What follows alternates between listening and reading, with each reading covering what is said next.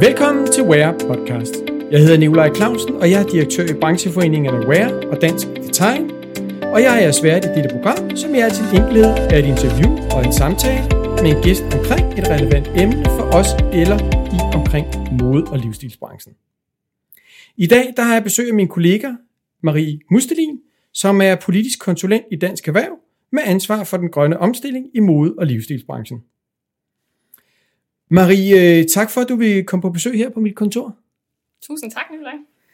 Vi skal tale om øh, den grønne omstilling i modebranchen, altså både omkring de udfordringer, der er, men også mulighederne. Vi skal tale om lovgivningen. Vi skal også tale om de tiltag, som der er sat i gang herinde i Dansk Erhverv for at kunne assistere vores medlemmer og branchen. Generelt er der meget at tale om, og jeg må også sige allerede nu, vi når nok ikke at komme rundt om det hele. Men øh, Inden vi går i gang, kunne du så ikke lige lave en kort præsentation af dig selv og dit område? Sagtens. Jeg øh, ja, hedder som sagt Maria. Øh, jeg har en øh, statskundskabelig baggrund fra Aarhus Universitet.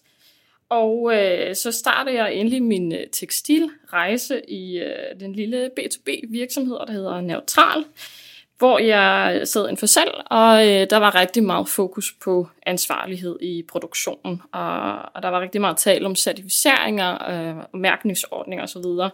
Det synes jeg var super spændende, og øh, derefter så øh, arbejder jeg i en øh, tænketank, som hedder Tekstilrevolutionen, hvor jeg sammen med to kolleger var med til at opbygge den op, øh, den her tænketank. Øh, og der var fokus rigtig meget på øh, Øh, research og læse nogle tunge rapporter, men også at være konsulent for forskellige måde øh, virksomheder. Øhm, så det var der, jeg har samlet rigtig meget erfaring. Og øh, nu er jeg så skiftet over til Dansk Erhverv, og er rigtig glad for at være del af det grønne team på tekstilområdet. Og jeg er så også dermed tilknyttet brancheorganisationerne WEAR, skobranchen, Men's Fashion og Detail. Tusind tak for præsentationen, Marie. Skal vi ikke bare øh, komme i gang?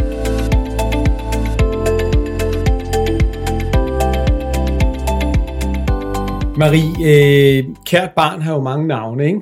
Altså, vi øh, taler bæredygtighed, ansvarlighed, sustainability. Der bliver brugt mange begreber. Altså, øh, hvordan ser du det her? Altså, hvad, hvad er det? Der er to veje, måske vi skal snakke om her. Der er det her med, hvordan man arbejder med det internt i virksomheden, og ligesom i, hvad kan man sige, påpeger, hvad det er for en opgave, man er i gang med. Og så er der måske også en markedsføringsbegreb her, der, der bliver brugt lidt sådan lidt med løs hånd. Hvis vi starter med det første, bæredygtighed, ansvarlighed, hvad, øh, hvad, hvad er lidt forskellen, når man, når man omtaler det internt i virksomheden, og ligesom skal i gang med at arbejde med den grønne omstilling? Yes, jeg er rigtig glad for, at du stiller det spørgsmål, fordi uh, man får faktisk ikke lov til at svare på det så ofte. Øhm, fordi man antager allerede, at det vi snakker om, man ved godt, hvad bæredygtighed betyder, men det bliver virkelig udvandet. Øhm, ja. Så jeg vil måske starte med at sige, at Øh, bæredygtighed er et øh, svært begreb at bruge nu for tiden, øh, fordi at der er kommet rigtig stort fokus på øh, markedsføring og greenwashing, og der siger ansvarlighed bare lidt mere om, at man har styr på ting, og at det er orden, det man gør. Øh, bæredygtighed i sig selv er jo noget, der kan bære sig, og det betyder, at når vi producerer noget, så har det jo et aftryk på verden. Og øh, man skal kunne kompensere på den måde, at det jo egentlig går i nul, hvis vi er sådan helt ærlige. Altså, så hvis man skal tale, at vi er bæredygtige som virksomhed, så skal man rent faktisk kunne lade hele sin produktion, øh, afterlife, whatever, jeg ved ikke, hvor mange ting man regner med, og så skal det faktisk kunne gå i nul. Hvordan, altså er det på CO2-aftrykket, eller hvad er, hvad er det, man taler om der? Det er det hele, altså det er både miljø og klima, men faktisk er øh, efter markedsføringsloven, så står der, definition, at det ikke skal have en påvirkning på øh, generationen efter os.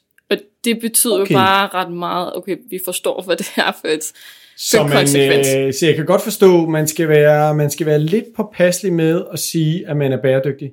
Ja, det øh, skal man i hvert fald, og det kommer vi også lidt rundt om, tror jeg, øh, senere, hvis vi snakker... Øh, men, men det, det er jo et begreb, der hele tiden bliver brugt, øh, både, altså i hvert fald, lad os sige det interne først, som jeg lige prøvede at lægge op til, det her med, at at øh, man sidder og snakker om det i en virksomhed, nu skal vi også være bæredygtige, eller vi er bæredygtige, og det er vi, fordi at vi gør sådan og sådan. Altså, og der siger du som udgangspunkt, at, at det her med, det nærmest skal gå i nul, og man må ikke kunne sætte noget aftryk til den kommende generation. Ja, det er rigtigt. Altså du skal, øh, det der er, øh, er at du skal kommunikere, øh, hvad hedder det, dokumentere, øh, for hvorfor du er bæredygtig. Og Okay. efter den nye markedsføringslov, så øh, betyder det altså, at det er et meget generelt påstand, og du skal kunne sige, okay, hvorfor er jeg bæredygtig, og det er det her med, hvorfor altså, udleder jeg, og hvordan kompenserer jeg for det. Øh, hvis du bruger nogle certificeringer for eksempel, så kan du godt sige, at det er mere miljørigtigt. Øh, det er lidt nemmere, men så er der også virkelig noget dokumentation bag. Så du skal ikke bare så komme med et generelt lige, påstand. øh, Og så skal man også lige tjekke, hvad det er for en certificering, man har gang i, fordi den kan godt være en grøn fjer eller et grønt træ på tegningen, og så står der noget sustainable, et eller andet lignende ting, og så hvis man går lidt i dybden med det, så er det måske ikke lige frem et ord, et, en certificering, man kan bruge til at kalde sig bæredygtig.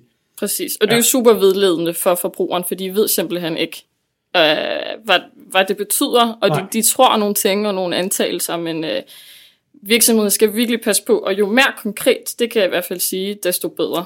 Øh, og jeg vil anbefale, at man for eksempel kan lave sådan en tabel og sige, okay, det her er vores påstand, og hvordan kan vi dokumentere det?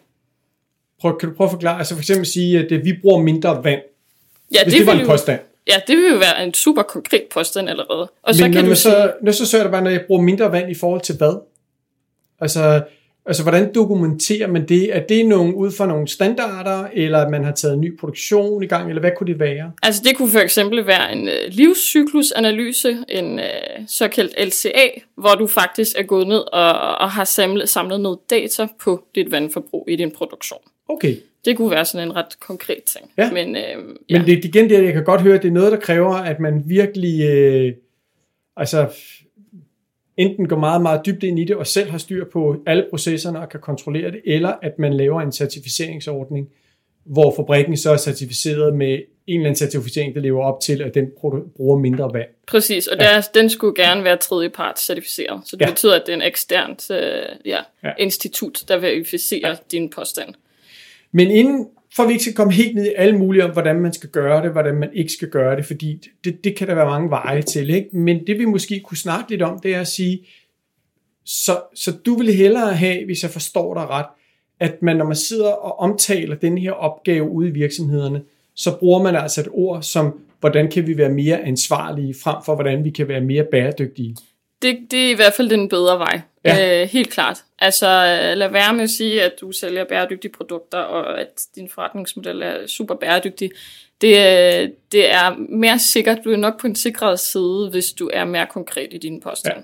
Og der, det kan for eksempel også være, at vi bruger øh, 10% genanvendt polyester i Ja. de her produkter. Det er jo noget, der er øh, super konkret, og så kan altså, forbrugeren også forholde sig til det. Så, så det du siger, det er, brug ordet som, vi arbejder ansvarligt, skriv på din nu siger jeg hjemmeside, eller på din kommunikationsplatform generelt, hvordan du arbejder med den her ansvarlighed. Altså hvilke nogle tiltag, man konkret har sat sig i gang, og hvordan også man så kontrollerer det. Altså de, yes. De tre steps er sådan en god rådgivning, eller hvad? Ja, det, det vil jeg i hvert fald anbefale. Og der er også, øh, forbrugerombudsmanden har lavet en øh, såkaldt guide, øh, og en forkortet version, en quick guide, hvor der faktisk er nogle konkrete eksempler, og den vil jeg i hvert fald anbefale. Den øh, ligger også på vores hjemmeside, så den kan man øh, se efter. Og det er bare super, super vigtigt, fordi der er jo nogle øh, virksomheder, der anmelder nogle andre virksomheder for greenwashing. Ja. Så det betyder bare, at det bliver dyrt. Øh, Ja, det er så, dyre så bøder, lad være eller med, høje bøder. Ja, Ja. det skal man helst undgå. Ja. Så få styr på begreberne, få styr på din dokumentation, og få styr på øh, din kommunikation ud til øh, forbrugeren. Ja, og sæt gerne spørgsmålstegn ved de ting, du kommunikerer, og bare vent til at kommunikere, for jeg forstår godt, at man bliver vendt til det. Og der er nogen, der gør det så meget, at man har en fornemmelse nok, at man skal gøre det lige så meget, men, øh, men øh, jo mere kritisk du er, og faktisk måske vender dine sætninger på hovedet, øh, desto bedre, og desto øh, bedre kan du sove om natten. Ja. Så lov ikke mere, end du kan holde. Præcis. Ja. Men øh, tusind tak for, for lige at få drøftet det her.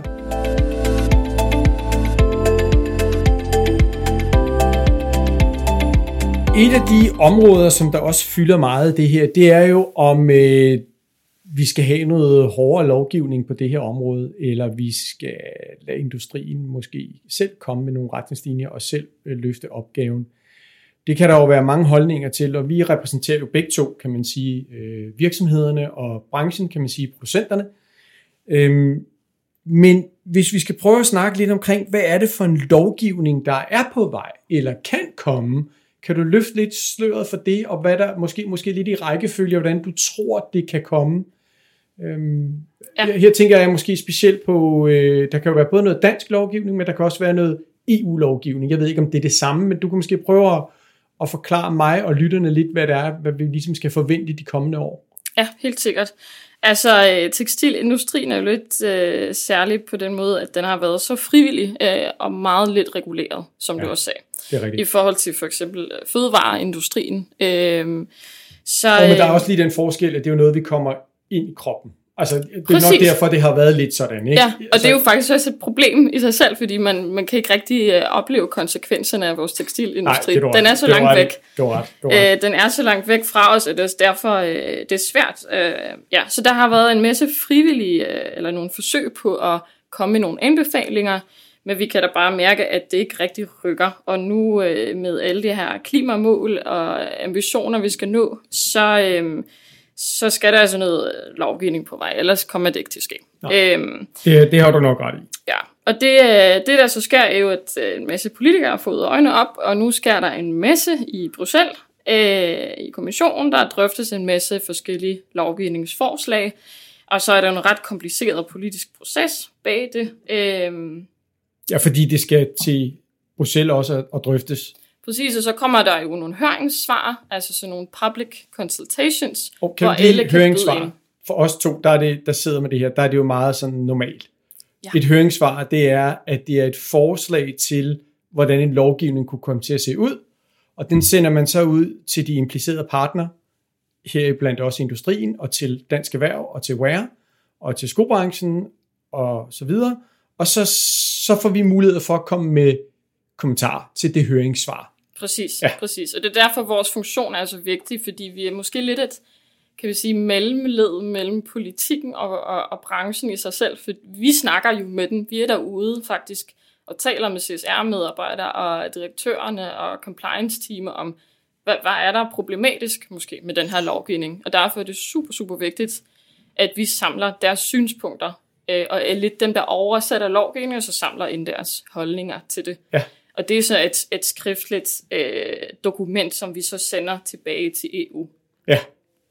Og det er, jo, det er jo igen det her med, at man kan jo ikke som politiker ringe ud til en virksomhed eller to virksomheder. Man bliver nødt til at ringe til en branche og så sige, hvad er branchens holdning til det her? Øh, og, og der vil det så sige, det lyder lidt, lidt som en salgstal her, men det er jo faktisk rigtigt, hvis ikke man er med i en brancheforening, på den ene eller den anden måde, så har man heller ikke noget indflydelse på lovgivningen. Ja, det er altså, så det, det, er jo, det er jo sådan meget hårdt, ikke? og det kan man sige, du og jeg, vi er jo nok også blevet lidt overrasket over de jobs, vi har fået her. Ja. hvor, hvor, hvor vigtige de sådan set er, altså øh, i forhold til at have indflydelse på lovgivning. Og jeg tror, at der kan man i hvert fald se, som du siger, at tekstilbranchen i mange år slet ikke har været reguleret, og det gør måske også, at der er mange, der slet ikke er klar over det arbejde, der ligger i brancheforeningerne, for at prøve at at det lyder forkert, når jeg siger påvirke, men det er jo reelt påvirke, således at vi får en lovgivning, som både virksomheder kan leve op til, men som også lever op til de målsætninger, politikerne har besluttet. Ikke? Sagtens. Så reelt, man kan sige, hvis jeg forstår dig rigtigt, politikerne sætter en målsætning og siger, at det er her, vi skal hen. Det har vi besluttet som politikere. Det vi har indflydelse på i industrien og i brancheforeningen, det er, hvordan vi så skal nå det mål. Ja, præcis. Sådan helt kottet helt ned, ikke? Yes. Ja. Netop. Og der kommer de her høringssvar så, fra enten Bruxelles eller fra den danske regering. Og der skal vi så sidde og kigge på dem. Og hvad er det så, der er på vej der? Ja, øh, det bliver et spændende år. Det, det kan jeg i hvert fald sige. Altså nu til øh, ja, øh, slut marts, øh, der øh, kommer der et udspil på EU-tekstilstrategien, som er en øh, kæmpe strategi, som omfatter faktisk alt fra øh, bruge af genanvendte materialer øh, til øh, produktkrav, øh, designkrav, øh, afterlife, altså hvad sker der med tøjet bagefter. Ja. Øh, altså hvilken, hvilken øh, ansvar har virksomheden i det? Præcis, ja. ja. Og, øh, og det er så den ene. Øh, jeg skal også skynde mig at sige, at der er rigtig mange af de her forslag, som overlapper. Altså, der er, der er det, der hedder Sustainable Product Initiative, som handler meget om produktudvikling. Øh, og det går jo også lidt ind over den her EU-tekstilstrategi. Ja. Øh, der er noget, der hedder udvidet producentansvar, som øh, måske a nutshell øh, hedder, øh, forureneren skal betale. Altså, ja. øh, der, der kommer et større ansvar på producenterne. Øh, der er noget, der hedder reparationsret, altså at forbrugeren skal have øh, mere ret til at kunne reparere det tøj, altså få det repareret. Ja. Øh, så der er nogle virkelig store initiativ på vej, øh, ja. og, og de, ja, de, de overlapper lidt, altså sådan, de, de blander sig lidt sammen, så man skal virkelig holde styr på det. Det er jo der, vi bruger rigtig meget af vores tid og kræfter på at virkelig dykke ned og forstå, hvad det betyder, og så få virksomheder til at forstå, hvad sker der, og hvordan kan vi påvirke det. Ja. Og det er jo meget, meget, meget omfattende. Øh, og vi skal, i den her podcast skal vi heller ikke ned i detaljerne omkring. Det er mere for at sige, at der er altså virkelig noget på vej. Øhm, så kan man også sige, at det, hvis man skal være lidt kritisk, det er EU-spor. E Åh, oh, det tager så lang tid, der sker aldrig noget. Hvorfor går Danmark ikke bare foran? Øhm, og man kan sige, at vi er jo gået foran med målsætningen med de 70% reduktion på CO2, øh, og hvornår vi vil nå dem i 2030, mener det er. Det kan man altid diskutere, om vi når det, men lad det nu ligge. Der er i hvert fald en ambition om det, og det er jo ret ja. væsentligt, at der er en vision om, hvor vi skal hen. Ja. Men, men hvorfor kan vi ikke bare, øh, hvorfor kan vi ikke bare lave hård lovgivning i Danmark? Altså, Ja. Jeg, jeg ved jo godt hvorfor, men, men nu spørger jeg også dig, altså for at lytterne lige kan få, hvor vores positioner er henne. Helt sikkert. Altså det der er jo øh, super vigtigt, altså tekstilindustrien den foregår jo ikke øh, udelukket i Danmark. vi har jo nogle lange øh, værdikæder, og det betyder også bare, at vi arbejder sammen med rigtig mange lande. Som og, ikke ligger i EU. Præcis, også, yes. Ja. Men, men det der sker, det er jo super vigtigt, at der er lige konkurrence for alle Øh, og det betyder, at hvis vi alle har vores egne regler, som vi øh, går efter, jamen så øh, kommer der nok ikke til at være nogen, der køber øh, tøj fra en dansk virksomhed, fordi det er måske meget dyrere end mm-hmm. en andens. Ja, så det, det du mener, det er, hvis vi, det, det, det vi plejer måske at kalde overimplementere, ikke? EU-lovgivning. Hvis vi, hvis vi sætter hårdere regler, end resten af EU eller resten af verden har for vores virksomheder i Danmark, ja. så, øh, så hæmmer det lidt vores virksomheder i at få, kan man sige, skabt vækst, skabe arbejdspladser øh, i Danmark, øh, blandt andet, men selvfølgelig også skabe arbejdspladser ude i de her tredje lande, hvor at det, produktionen foregår. Ja, præcis. Det er sådan lidt det ene ben, og det andet, det er jo bare, at hvis vi nu forestiller os, at der var øh, 28 øh, forskellige øh, regelsæt, øh, lovgivning, for den, altså, det er jo ikke nogen, der kan sætte sig ind i de forskellige regler, og det er jo tungt nok. Så, øh, så fælles EU-regler Ja, vi har brug for et fælles regelsæt, for at vi alle både, altså ja, at der er færre konkurrence, men også at vi forstår, okay, hvordan skal vi nu faktisk sætte os ind? Altså jeg kommer bare til at se, at de her compliance CSR teams, de kommer til at vokse, fordi der er så mange, der skal bruge tid på at forstå, hvordan de skal op, altså opleve ja. til de her krav, der kommer. Ja. Så øh, fælles EU-regelsæt, det er det, vi øh, arbejder for. Og, og det er jo også alle dem, jeg snakker med, når jeg tager ud på besøg, som kommer med det store ønske ja. om, at lad os nu få en lovgivning på det her. Ja, og fælles retningslinjer for, hvordan man beregner ja, præcis, de her det målsætninger. Også. Ikke? Ja. Er der ikke ligesom, at man beregner det på en måde i Holland, og en anden måde i Sverige, og en ja. tredje måde i Tyskland? Ja. Altså fordi så, så, så går det jo helt op i hat og briller. Så går det helt galt, ja. fordi så er forbrugeren pludselig tager en masse tal foran sig, og skal forholde sig til dem, og så vælger de måske nogle produkter ud af en øh, forskellige metoder, og så øh, kan det blive helt skævt, ja. fordi det kan være, at de har med vilje ikke brugt, eller kigget på alle parametre. Men lad os så sige, at der kommer nogle fælles EU-standarder. Det gør der jo. Retningslinjer, det er sådan her, vi skal gøre det. Det er sådan her, vi beregner det. Det er sådan her, vi skal ligesom vise nogle tal. Øh, og hvis vi så ikke kan det, så kommer der jo sikkert en eller anden form for afgift på de varer, der ikke lever op til den målsætning. Der er således, at det, der er målsætningen, det er jo, at det skal kunne betale sig at lave en grøn indsats. Fordi ja. det, det kommer til at koste noget ud i virksomhederne i mere arbejdskraft, mere kontrol, nye produktionsmetoder osv. Det kan godt blive dyrere at producere fremadrettet. Og det vil sige, at i dag, der er der et økonomisk øh, incitament i at fastholde, kan man sige. Ja. Fordi at så får du ikke en fordyrende. Så, så for at udligne den konkurrence, så bliver man jo nødt til at lave en eller anden form for, hvad skal man sige, afgift på de varer, der ikke lever op til de minimumsretningslinjer, man vil lave i EU. Er det ikke rigtigt forstået? Jo, er det, det er det, helt er... rigtigt. Ja, fordi hvis nu et, øh, en virksomhedsprodukter bliver meget dyre, jamen så er det nok ikke så mange, der går efter de produkter, Nej. og så kommer de nok ikke til at kunne blomstre på den måde. Nej. Altså, så der, vi skal hæve øh, bundlinjen, men det skal ske sammen. Altså, ja. det, det så skal det skal kunne betale sig reelt, og det er det, du var inde på. Det er, for, det, det er den, den, der ligesom sviner, der betaler. Ja. Så, så nu er det hårdt ord på sviner, men den, der ligesom forurener meget, betaler også mere, end den, der forurener mindre. Ja.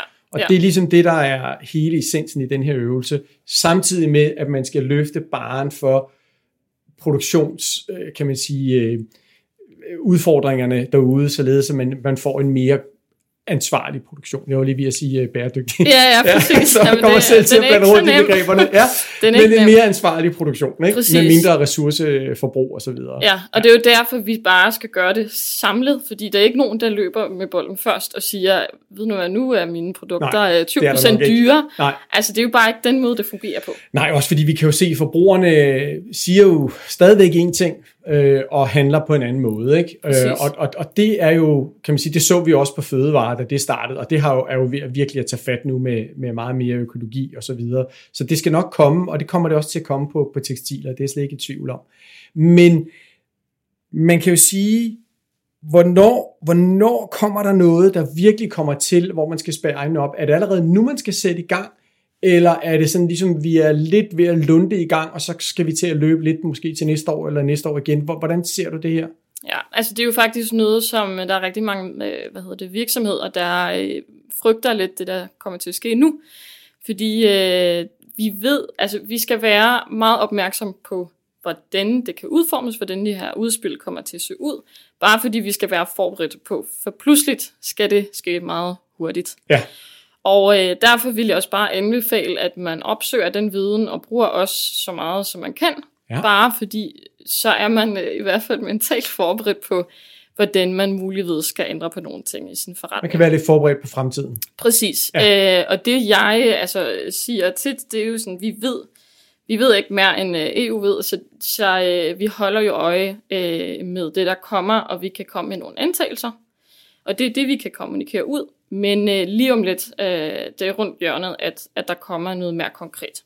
Og så snart der kommer noget mere konkret, så, så skal vi i gang. Altså, jeg vil ikke sige, at man skal øh, læne sig tilbage. Øh, det skal man i hvert fald ikke. Man skal være meget parat på at gøre nogle ændringer. Og, og det er jo noget med, at ting tager lang tid, en, en omstilling. Så jeg håber, at den lovgivning, der kommer, også øh, tager højde for det.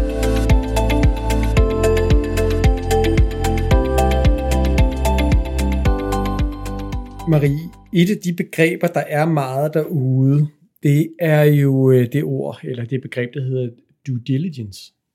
Øhm, og jeg har lyst til at sige, due diligence, hvad for noget? Øhm, kan du ikke bare sådan lige kort øh, beskrive, hvad er det, man skal, og hvornår? Er det noget, der kommer nu? Gælder det alle virksomheder?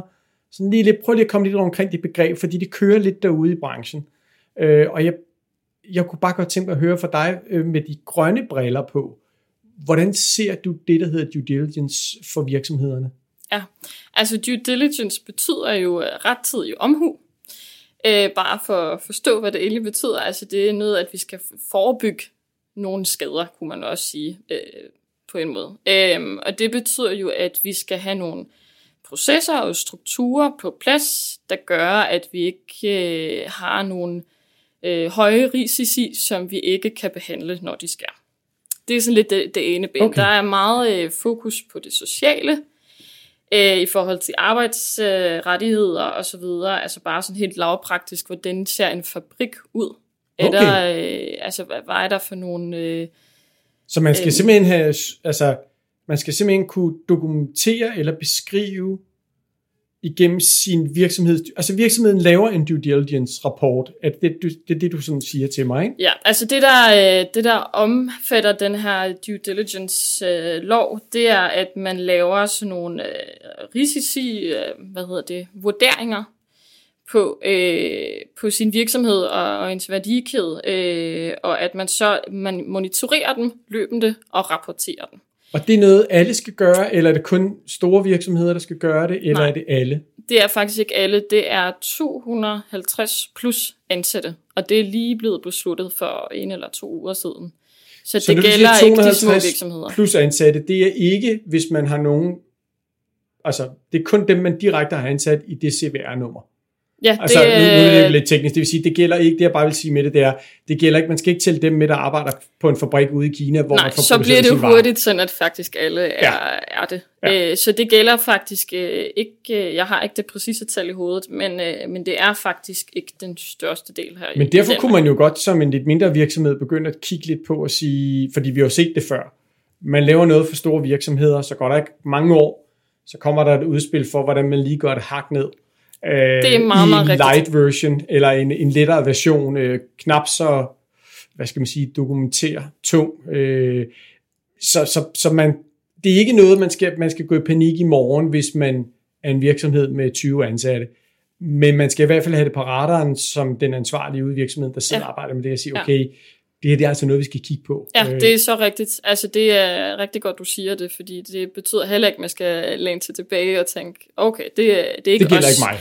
Præcis. Så øh, kig gerne ind i det, altså, og, øh, og få en forståelse for, hvad det eventuelt måske kunne betyde øh, øh, om et par år for os.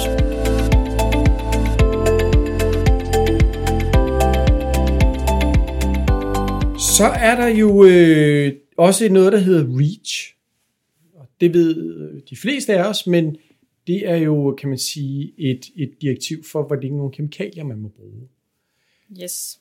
Kommer der noget nyt der? Øh, Fordi det er jo også noget, som forbrugerne har meget fokus på. Det er jo det her med kemikalier og farvestoffer og, og så videre. Så, så det er klart, at det er jo et af de områder, man kigger meget på, også forstyrrende stoffer, hormonforstyrrende stoffer osv. Ja. Så øhm, kommer der noget på REACH, vi skal være opmærksom på? Ja, altså den her REACH-forordning, den, øh, der er en revision, øhm, og jeg vil ikke kunne sige sådan helt øh, præcist ind i detalje. Øh, det bliver også alt for teknisk, hvis vi tager det hele. Ja. Men, Men, øh, men men der er en revision på revideret. vej. Det er rigtigt, og den skal faktisk, øh, vi er ret vant til, at ting bliver mere kompliceret og mere komplekse, men den skal faktisk forenkle nogle ting i forhold til registrering af problematisk kemi. Okay, så det bliver nemmere som virksomhed at orientere sig i REACH, og hvordan man rapporterer. Ja, så det skal gøres mindre byrdefuldt for, for virksomheden. Det er i hvert fald Øhm, opgaven.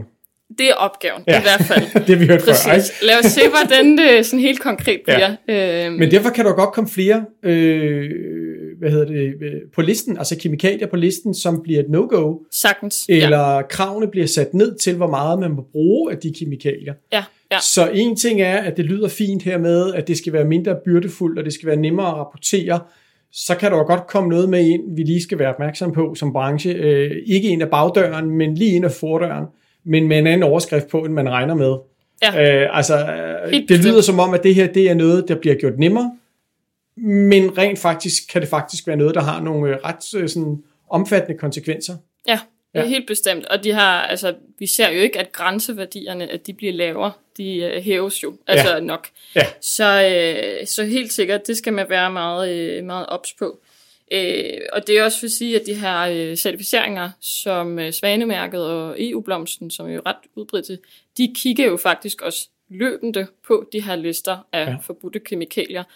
Og, og, og det bliver også altså, mere strikt med tiden, øh, og der kommer flere kemikalier på, på listen. Men lad os se, hvordan, øh, hvordan det bliver med den her REACH-forordning. Øh, Og der skulle Det- komme noget allerede i år, altså i 2022, forslag. ja, Til- jeg har ikke øh, det præcise dato, Nej. men, øh, men det kommer. Ja. Så hold øje med det. Ja, og vi øh, laver også noget på det her løbende, øh, og sørger for at informere osv., så, videre, så det er klart, at, at, at det, der er selvfølgelig også en mulighed for at holde sig orienteret der. Ja, præcis. Ja.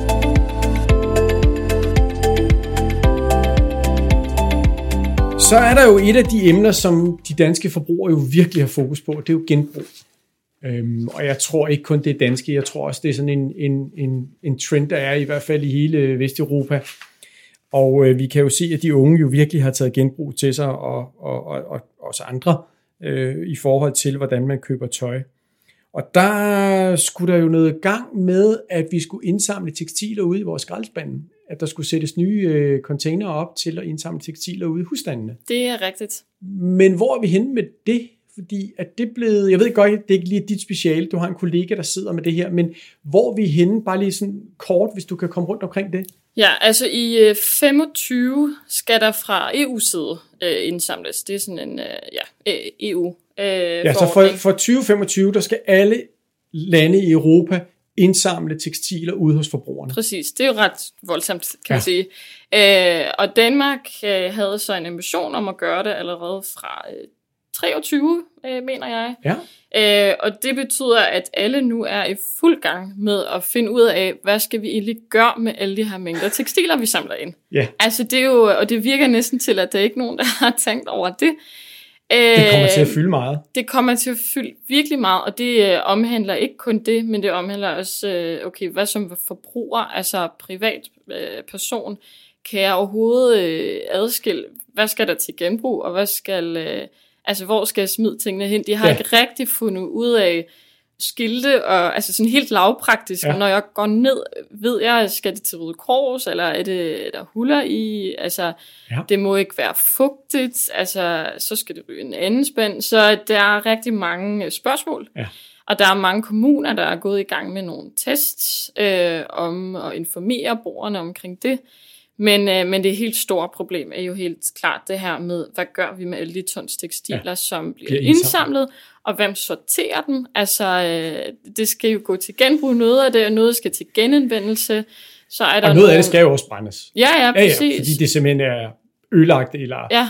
har maling på sig, eller et eller andet. Ja, men det er meget ressourcetungt, hele den her sorteringsprocessen, ja. og så har vi heller ikke anlæg i Danmark til at kunne øhm, altså sådan genanvende alle de her øh, alt det her tøj, som skal krasses op.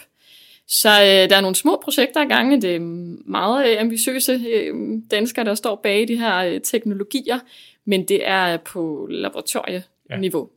Og der kommer jo så også til virksomhederne et krav om, at de heller ikke kan smide ud, med mindre at varen har nogle kemikalier i sig, eller noget andet, som gør, at det er farligt for forbrugerne. Præcis. Ellers og der, så de ja. heller ikke bare smide ud mere. Den, den lovgivning kommer der. Man kunne gøre det før. Dårlig forretning, ja øh, men man kunne gøre det før. Det bliver også sværere at, at, at få lov til at, at, at smide overskydende tekstiler ud. Ja. Øh, det ja. skal man simpelthen skaffe sig med på en anden måde. Så ja, det kan blive der skal man virkelig passe på. Og ja. der er nogle uh, små startups, som, uh, som begynder at uh, tilbyde sådan nogle services, uh, der muliggør sådan nogle gensalgsplatforme, som siger, okay, gør en take-back-ordning, sådan at tøjet lever uh, længere. Ja. Og så kan vi tage dit tøj tilbage, øh, eller af, af dine kunder, og så sælger vi det på en, en platform og sørger for at for hele logistikken og så videre. Så det bliver spændende at kigge ind i. Ja, der kommer sikkert til at ske meget, og ja. noget har stor effekt, men jeg tror, at vi bliver overrasket over den mængde, den volumen, der kommer ind. Øh, og det er klart, der arbejder vi jo også for hen, det kan jeg lige så godt sige, det lyder lidt forkert. Men det er jo ligesom, at det skal jo ligesom kunne bære i sig selv den her industri, således at det kan gå ind og blive en forretning ja, og genanvende de her tekstiler, ja. således at de kommer i produktion igen. Ja. Altså at de bliver recyclet. Ja, øh, og, og det kræver jo, altså hvis der skal blive en forretning i det, så kræver det, at der er en stor mængde til stede. Ja, ja, præcis. Fordi ellers så, så er det for dyrt, ikke? Ja. Så, så det, er jo, det viser jo bare her, hvordan et EU-initiativ rent faktisk måske kan skabe en industri, øh, fordi man laver fælles retningslinjer i alle landene, og at man er good to go. Netop. Om det bliver 25, ved du hvad, nu kan vi se hinanden her, vi står og smiler lidt, ikke? Altså, det bliver spændende at se, men ambitionen er der, øh, og der skulle også være mulighed for at kunne lave en underindustri på det her, således at vi kan få øh, tekstilerne i brug igen, enten i modetøj eller i anden form for, øh, for, for forbrug. Præcis. Brug, ikke? Ja. ja, så det bliver virkelig spændende at holde øje med det sekundære marked. Ja. Øh, og fra et miljøperspektiv, så er det jo altid bedre at først få det til genbrug, og bagefter til, til genanvendelse. Ja, det er klart. Og hvis det så bliver tekstiler til tekstiler, og bagefter så ryger det til noget isolation, det må vi så sige, men øh, det, det, må det, vi det bliver spændende. Der skal nok være nok kreative mennesker derude.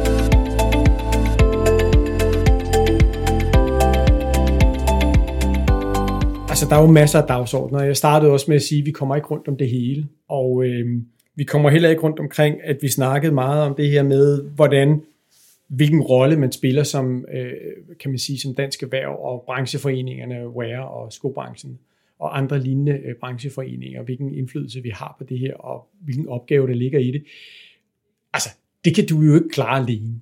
Altså for at sige det lige. Altså udover at du har nogle eksterne partnere, som også hjælper på det her og arbejder med det her, så kan du ikke fortælle lidt omkring det team, du har omkring dig herinde i Dansk Erhverv? Jo, helt bestemt. Altså bare sådan lige, hvad det er for nogle områder og så videre. Sagtens. Altså, øh, vi er øh, ja, 8-10 stykker her i, i huset, som beskæftiger os øh, faktisk helt dedikeret med øh, den grønne omstilling. Øh, og øh, der har vi jo alt fra øh, advokater, der sidder med markedsføringsloven, ja. som er øh, meget, meget dygtige på det, alt der hedder greenwashing. Øhm, og øh, så har vi, ja, har jeg en kollega, der arbejder med genanvendelse og affald, og som lige tager sig den her dagsorden, som vi lige snakkede om. Den er mega om. vigtig lige nu, Præcis, ikke? Ja. og også udvidet producentansvar. Øh, så har vi en, der øh, tager sig af alt det her med cirkulær økonomi. Og der går også øh, SPI'en, altså det her Product Initiative, øh, ind over. Øhm, og hvad har vi ellers? Så har vi CSR. Vi har CSR. Hvordan du øhm, opfører dig korrekt og så videre. Præcis, og hele due diligence-agendaen, ja. den falder også yes. derunder, så der er også nogle eksperter og de på området. verdensmål.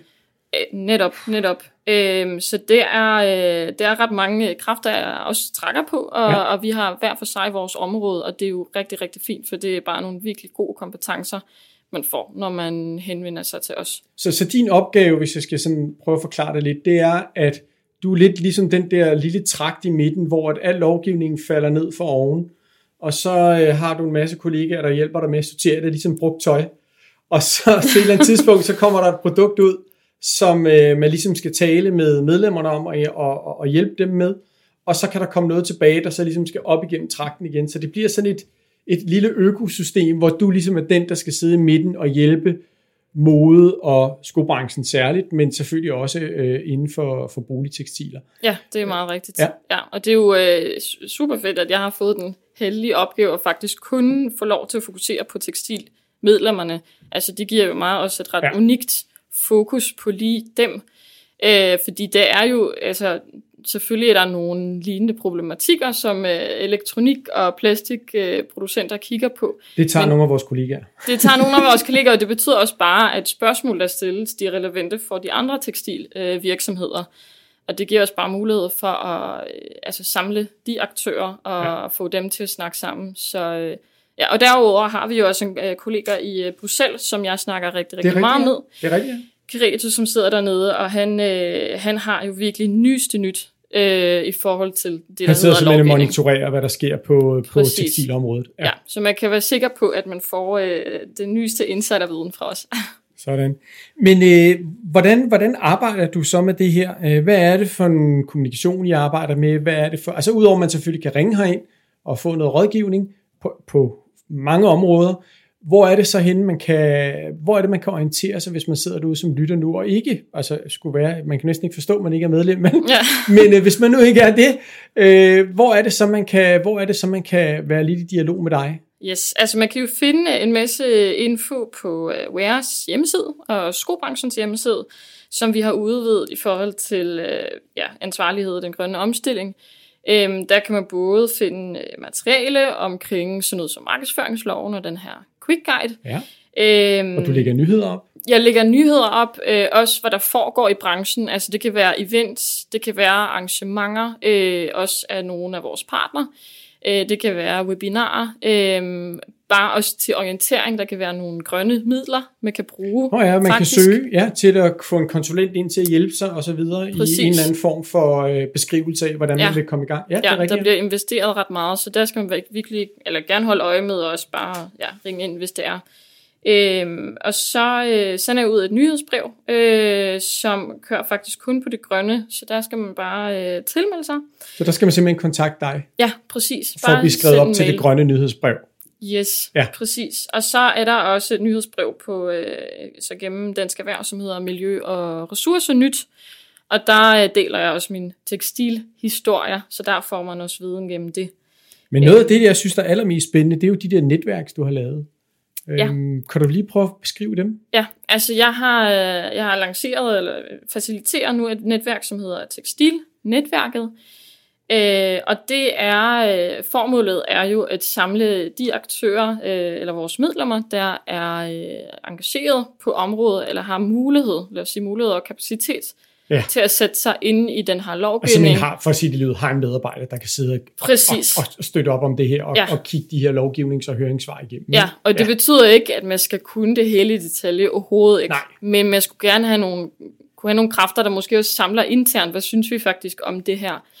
Øh, og, og der vil jeg jo samle de her aktører, og, og så skal vi ligesom, øh, skal jeg jo samle deres synspunkter og holdninger til kommende lovgivning. Og som bliver dansk erhvervs holdning, som og bliver, bliver det, vi spiller ind holdning. til regeringen, som så skal gå til EU Præcis. med branchens ja. holdninger. Ja, for at komme tilbage til det her med høringssvar, ikke også? At, Ja. at de ligesom har mulighed for at påvirke og være med og bruge deres stemme. Det er ligesom en platform for dem Ja. at sige, hvad de tænker om de her ting, for det skal jo være realiserbart. Ja. Øhm, vi mødes øh, den 6. april på børsen til et kick-off-møde, og der kommer også vores EU-konsulent til Spændende. børsen. Men det er jo ikke alle, der kan være med. Det kan vi lige så godt være ærlige at sige, fordi det, det, det, det kan simpelthen ikke lade sig gøre. Vi kan ikke sidde 100 mennesker i et netværk, fordi så, så, så kommer det ikke til at fungere. Nej. Men man har i hvert fald mulighed for at blive hørt, og man kan komme med indspil til det, inden der er netværksmøder. Hvor kan man se noget om de her netværk henne? Er det på Dansk Erhvervs hjemmeside? Ja, præcis. Det er, det er igennem det. Man skal endelig bare og der er også klikke. links fra Ware og fra skobranchens Præcis. hjemmesider. er Man kan næsten ikke øh, misse det. Så øh, bare gå ind på netværk på Dansk Erhverv, og så finder I tekstilnetværket. Øh, og tanken er ligesom også at have en sådan ret intim, personlig gruppe, hvor man, hvor man kan spare med hinanden og også lære hinanden at kende. Altså Ja. det er den der dialog, som er mulig nu, efter at restriktionerne ikke er der længere, Ja. som vi og, leder og os det er jo, meget til. jeg kan lige så godt sige nu, det er jo en blanding af de helt store danske øh, tekstilproducenter, og så er det også helt små.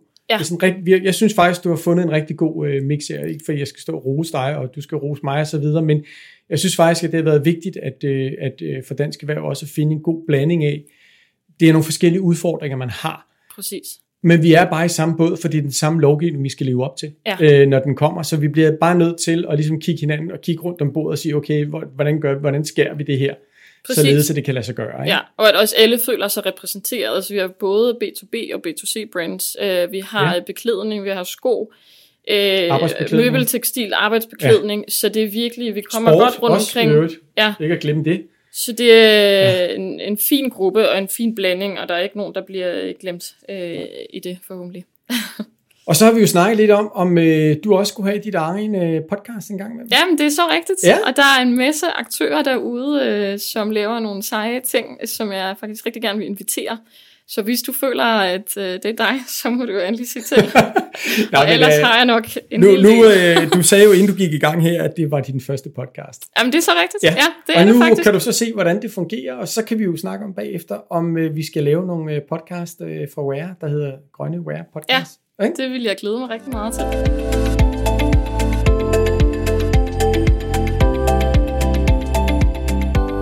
Marie, øh, vi har simpelthen øh, nærmet os slutningen.